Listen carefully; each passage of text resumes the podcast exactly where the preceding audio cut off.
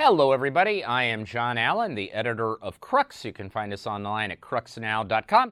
Also, the host of this show, Last Week in the Church. This is the show where we raid the journalistic fridge, bust out some stories that are maybe by now a few days old, but we heat them up, serve them up piping hot and delicious. Here's what's on the menu this week. First, Oh Canada! Pope Francis is in Canada this week, holding meetings, among other things, with representatives of the country's indigenous peoples and apologizing for a legacy of neglect and abuse at church run residential schools in Canada.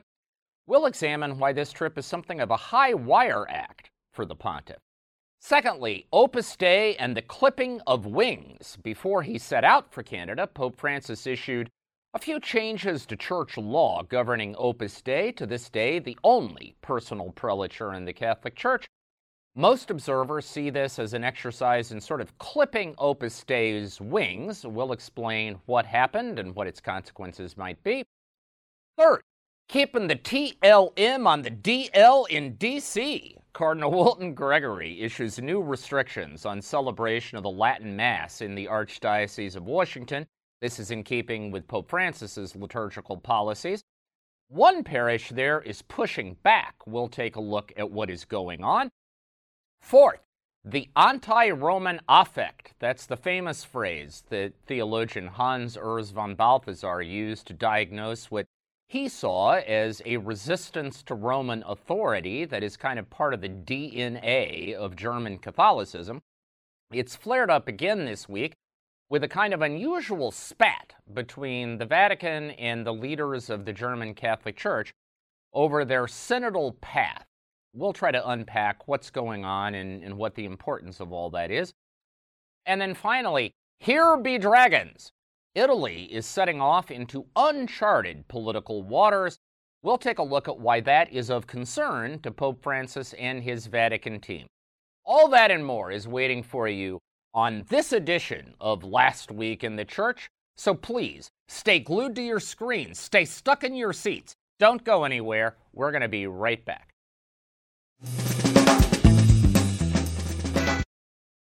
All right, everybody, happy Tuesday to you. Happy Tuesday in a sweltering late July here in Rome and probably wherever you are. Hope you're all staying safe and staying cool. We begin this week with Pope Francis in the true north. He is visiting the nation of Canada this week.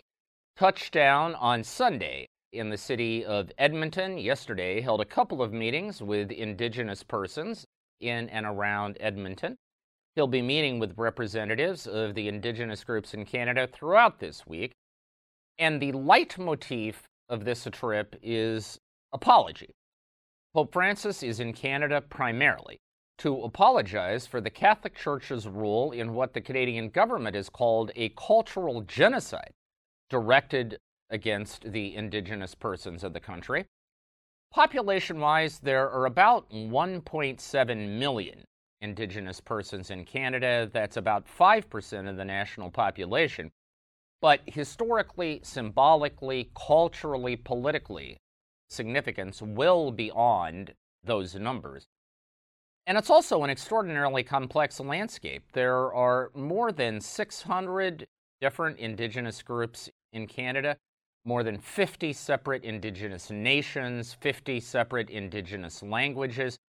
They don't all speak for, with one voice, they don't all see things the same way. What unites them at the moment is a kind of profound sense of betrayal and hurt as a result of the legacy of abuse of indigenous children at residential schools. These were schools set up by the Canadian government in the 19th and 20th centuries, but subcontracted in a sense to religious groups, the largest provider being the Catholic Church. And we now know, based on recent revelations, that there was a sorrowful and scandalous history of physical, sexual, emotional, even cultural abuse at these schools recent revelations of the findings of bodies of some of these indigenous children in unmarked graves on the properties of these residential schools have generated a national scandal, a national sense of outrage that is difficult to underestimate. So, Pope Francis earlier this year met with representatives of some of these indigenous peoples in Rome. He spent almost a week in these meetings, which is more time than he gives to heads of state. It's more time than he gives to visiting bishops, more time than he gives to almost anyone. And in these meetings, he apologized individually and then collectively for this legacy of abuse. It was made clear to him, however, when those meetings occurred, that what was truly important given the sense of the sacredness of land among indigenous communities, was that he come to Canada and deliver these apologies. So that's what he's doing this week. It's worth remembering that earlier this month, Pope Francis canceled a long planned trip to Africa, to South Sudan and the Democratic Republic of Congo, because of osteoarthritis in the right knee, which has largely confined him to use of a wheelchair and a cane. Yet, despite all that, he went ahead with this trip, which is one measure of how important it is to him personally and I think also institutionally. Now, the expectation on this trip is that in addition to apologizing, Pope Francis and his presence in Canada will also light a fire under two long held demands of these indigenous groups. One is that the church open its archives so that what happened to the children who were placed in these indigenous schools can be documented and their families and heirs can be made aware of their fate. Second is that the church will kickstart its efforts to pay reparation to survivors, families, and heirs of the victims of abuse at these schools. The Canadian bishops have pledged about $30 million. So far, they have raised in the neighborhood of 5 million of that pledge. The expectation is that the Pope is going to lend his personal moral authority to that effort. Now, both of these things are complicated. There is no central archive in Canada about these schools. Many of the records are actually government records rather than church records. The extent to which full closure is going to be able to be achieved remains to be seen. And also, raising money is also a complicated and tricky process. And even if the Pope could move the church to fulfill that $30 million pledge, not clear whether that's going to satisfy everybody.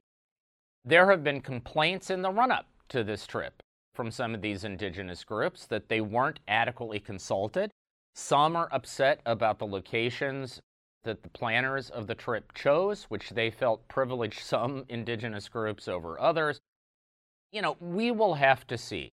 That's why I say this trip is a high wire act. On the other hand, I will also say this this is where Pope Francis shines. In these situations where he is face to face with people who have been victimized, brutalized, forgotten, abandoned, marginalized, this is Pope Francis's elan vital. And so, you know, we will have to see how people react to the aftermath of this visit. But my advice would be don't bet against this Pope in this kind of situation. Because, you know, this is this is in a sense where the Pope of Mercy comes out to do his thing. All right.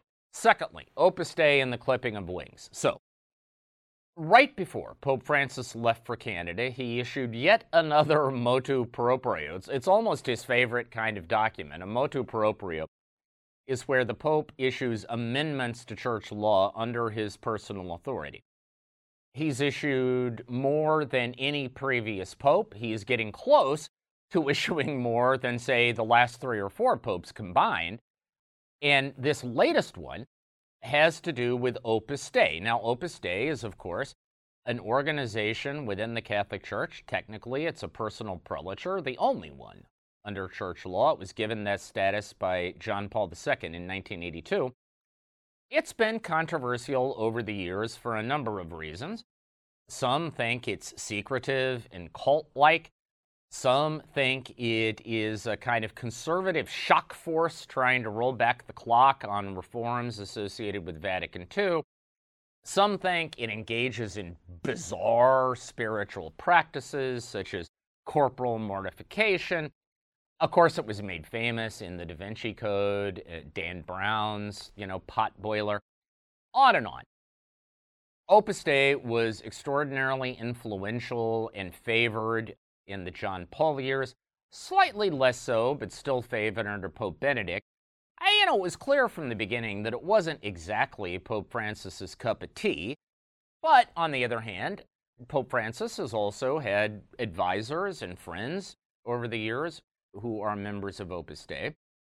But I think, you know, it was all always sort of baked into the cake of the Francis papacy that they were not going to be the 800 pound gorilla in the Pope Francis era that they were under John Paul II. And this has now come to sort of logical fruition with this motu proprio, in which Pope Francis, well, he did a number of things, but probably the two most important are he has decreed that from now on, the head of Opus Dei, the prelate, is not going to be named a bishop.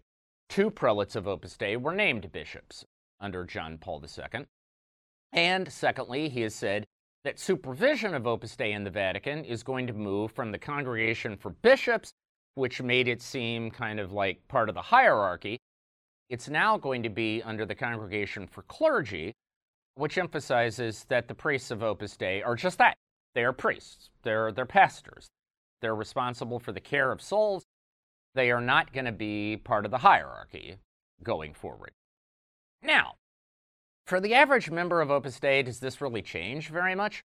Really, no. Because for the typical lay person who belongs to Opus Dei, either in the States or anyplace else, really their connection to the group is the priest to whom they go for confession and spiritual direction. It's the other lay members of Opus Dei they meet with to talk about their faith journeys, and its devotion to Saint Josemaria Escrivá, the founder of Opus Dei. And frankly, whether the prelate is a bishop or not, where he fits exactly on the hierarchical map of the Catholic Church, who in the Vatican is overseeing the group, for most of them, they probably don't know and don't care. Now, for canon lawyers and theologians in Opus Dei, guys who are specialized in this kind of stuff, there is undoubtedly some heartburn about these decisions. There will be discussion of it going forward. But here's what I think you can take to the bank.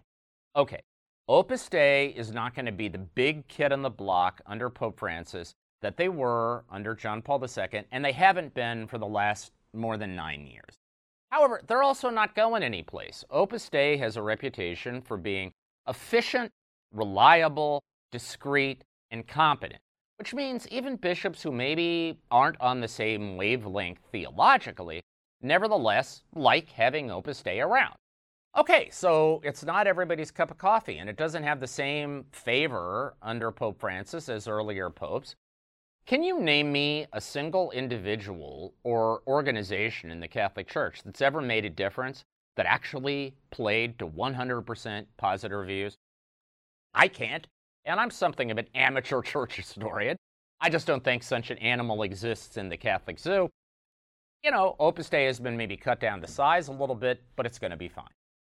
All right, third, the Latin Mass in D.C., the TLM in D.C. So, recently, Cardinal Wilton Gregory, who would be perceived as a kind of center left prelate, basically in sync with Pope Francis, issued a new set of restrictions on celebration of the Latin Mass in the Archdiocese, this in keeping with Pope Francis's decrees. Basically, he has said that the Latin Mass no longer can be celebrated in functioning parishes. It can only be celebrated in three non parochial churches in DC, only on Sundays, not during Holy Week. Basically, he's kind of hemmed in the conditions under which the Latin Mass can be celebrated. Also said that any priest who wants to do it has to ask for specific permission and has to pledge his loyalty to the reforms, including the liturgical reforms of Vatican II. Now, understandably, this has produced some blowback from adherents of the Latin Mass. Specifically, there is a parish in D.C., the parish of St. Mary, Mother of God, where celebration of the traditional Latin Mass was a, heretofore a regular feature of parish life and an important source not merely of mass attendance in this parish, that is, the membership of the congregation, but also an important source of its financial contributions. And what members of the parish are saying right now is that when Cardinal Gregory conducted synodal, a kind of archdiocesan synod, and had listening sessions around the archdiocese. They participated and they said, listen, if you pro- prohibit us from being able to celebrate the Latin Mass, we're going to lose a good chunk of our membership and we're going to lose a good chunk of our, our money, so please don't do it. Well, he did it anyway. They are now protesting that those listening sessions, they don't understand what the point was. If, you know, their pleas were just going to fall on deaf ears. They're also complaining of the possibility that there will be severe budget shortfalls in the parish and that in the end, it might have to close. And by the way, were that to happen, it wouldn't just be the Latin Mass aficionados who would be disadvantaged because the parish also has a large Chinese community that gets a kind of separate spiritual ministerial care from the parish. Not entirely clear where those folks would go if St. Mary, Mother of God, were to have to, you know, cut back or, worst case scenario, shut down. So they are appealing to the cardinal and to the archdiocese for a rethink. It will be interesting to see how all this plays out because, on the one hand, you could say, but listen, all the cardinal really is doing is trying to enact the Pope's own directives, which have called for significant restrictions on celebration of the Latin Mass, and that in the main, routine liturgical and pastoral life should be celebrated according to the Reformed liturgy of the Second Vatican Council. On the other hand, you could also say that Cardinal Gregory for whom tolerance and inclusion and diversity are core values and always have been. You know, when he was the president of the Bishops' Conference, when he was the Archbishop of Atlanta, and now that he is the Cardinal Archbishop of D.C., these are watchwords for his pastoral administration. It will be interesting to see how he reconciles those values against the clear liturgical directives that have been given by Pope Francis and his Vatican team, and how all of that plays out. All I can say is this is another lesson in how it is complicated to be a Catholic bishop these days, and how usually you face tough decisions to which there are no obviously right answers. Obviously, at Crux, we will continue to pay attention to how Cardinal Gregory tries to sort of put the square peg into the round hole that is the conundrum of the Latin Mass these days. All right, fourth, we shift scenarios to Germany. Now, so, some time ago, the leadership of the German Catholic Church, in this case, including the Bishops' Conference in Germany and also the largest organization of Catholic laity in Germany, announced they were going to be staging what they are calling a synodal path. Basically, they're not calling a synod, but a path that is synodal, Basically, it's a kind of gigantic listening session up and down Germany about how the country's Catholics feel about the state of the church and where it should go from here. A lot of this is an effort to recover from the painful legacy of the clerical abuse scandals, which rocked Germany just as they have other parts of the Catholic world. However, what has surfaced as part of this synodal path is, at least in some circles, a desire for change that goes well beyond the specific management of clerical abuse. It includes things like whether we ought to be blessing same sex unions, whether priests ought to be able to be married, whether laity ought to have a greater role in the selection of bishops, and on and on. Some critics of this process feel that this could be a kind of second Protestant Reformation in Germany that could lead to a kind of formal schism in the church. Now, those fears certainly have reached the Vatican. And last week, the Vatican put out a statement, by the way, an unsigned statement, so it wasn't clear which Vatican agency or personality it came from. It was simply issued by the press office in the name of the Vatican, which was essentially a shot across the bow at the synodal path, saying it didn't have any authority to force individual bishops to make changes in church teaching or church practice and that those decisions had to be made not at the national level, but at the level of the universal church. Now, in response, the kind of founders of the feast, that is, the head of the German Bishops' Conference and the head of this group of German Catholic laity, put out a statement saying they were astonished by this criticism, saying that, you know, we have been asking for the opportunity to sit down and discuss these concerns with you. You never, you being the Vatican, saying you never responded to these requests to these to this day. We haven't had the chance to talk things out with you. We are fully aware that issues of church teaching and practice have to be discussed at the universal level. And basically, we don't know why you're picking on us, was the gist of it. In a sort of response that will probably be especially nettlesome for Pope Francis and his team, they said this is not a very synodal way of doing business. Bear in mind, of course, that being synodal is kind of the buzzword par excellence of the Francis papacy.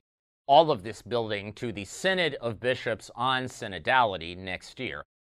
I think probably what all this illustrates is that on the side of the Vatican and critics of this synodal path, there is real concern about where all this is leading and whether it is just going to spin out of control, produce new heartache, new disappointment, new ruptures in the German Catholic Church. On the German side, there is a sense of incomprehension and kind of a priori, our a priori prejudice in the Vatican, and also the reactions of certain bishops around the world, including a handful of American prelates, who have warned about the prospect of schism and all of this. And it probably suggests that when Pope Francis gets back from Canada, yeah, he's still going to have to deal with the war in Ukraine. He's going to have to deal with preparations for the Synod. There's a lot on his plate, but probably high up that to do list is also figuring out what to do about Germany and how to turn this anti Roman affect into some spirit of dialogue and common cause. All right, finally this week, we end up in Il Bel Paese, our home here in Italy, where the government of Prime Minister Mario Draghi, a government of national unity, fell apart last week. I would tell you why, but frankly, I still don't quite understand it, and I'm not sure anybody does.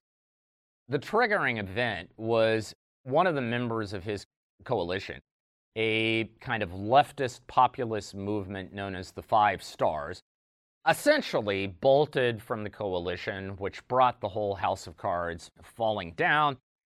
And now snap elections have been set for September 25th. Mario's, Mario Draghi's last name, by the way, in Italian means dragons. And it's an apt term because in pre modern maps of the world, cartographers would usually draw pictures of dragons and other mythical sea creatures in unknown territory. It was basically a heads up that we don't know what's out there, but it could be dangerous. Well, Italy right now is moving into uncharted waters. We don't know what's going to happen in these elections on September 25th. However, the most likely outcome, according to polls right now, is a victory for the Italian center right which would mean some sort of return to power for the far right anti immigrant Lega Party, led by Italian politician Matteo Salvini, who is a Bible and rosary brandishing traditionalist devotee of Medjugorje, who, in Italian political terms, is seen as sort of the anti Pope Francis. I mean, if you were to do an x ray of the opposition to Pope Francis in Italy and in Italian Catholicism, and then do an x ray of Salvini's electoral support, they would look really, really similar. By the way, Salvini on Monday said that if the center right wins the elections, the first thing that is going to mean is zero illegal immigrants in Italy. In other words, he is vowing ferocious crackdown on immigration across the board for a pope who sees himself as a champion of migrants, refugees, and immigrants, that obviously is not a positive weather forecast. Further, the Vatican has always taken Italian politics especially seriously because they see Italy as its natural partner on the global stage. They like it when Italy's diplomatic priorities and the Vatican's priorities are in lockstep because they feel like Italy will amplify their voice and have their back in a way that no other sovereign nation is probably ever likely to do because the Vatican is here. It's in the Italian backyard. So when the Italian government and the regime in power in the Vatican are at loggerheads, the Vatican always thinks that is a very worrying prospect. And so the great likelihood is that they are not going to be looking at these late September elections with, you know, a spring in their step and a twinkle in their eye, but more likely with some sense of alarm and trepidation. It will be very interesting to see how the Vatican reacts, what messages it tries to send, and also the leadership of the Italian Catholic Church, bearing in mind that the new president of the Italian bishops, Cardinal Matteo Zuppi of Bologna, is very much Pope Francis's guy. And if you were going to go to a Las Vegas betting house right now for the next pope and try to lay odds, you would find Zuppi would be at the top of the list in terms of candidates, what, what Italians call papabili, that is, people take seriously as possible next pope. So, how both the Vatican and CEI, the Italian Bishops' Conference, try to navigate these uncharted political waters, it is going to be a fascinating summer story. All I can say is the meteorological heat in Italy right now is thoroughly matched by the political heat in this country, and that includes the role of the Catholic Church. All right, that is our show for this week. Thank you for dialing in. You can find full coverage of all these stories on the Crux site. Again, that is cruxnow.com, your one stop shopping destination for the very best in smart, wired, and independent Catholic journalism. We will be back here next week, same time, same place, same bat channel. So please be back with us. Tell your friends and neighbors. Give us a like, give us a thumbs up, give us a positive review online. We would be eternally grateful. And in the meantime, my charge to you is during the next week stay safe, stay healthy. Above all, stay cool, beat the heat. Ladies and gentlemen, have a fantastic and blessed week, and we will talk to you again soon.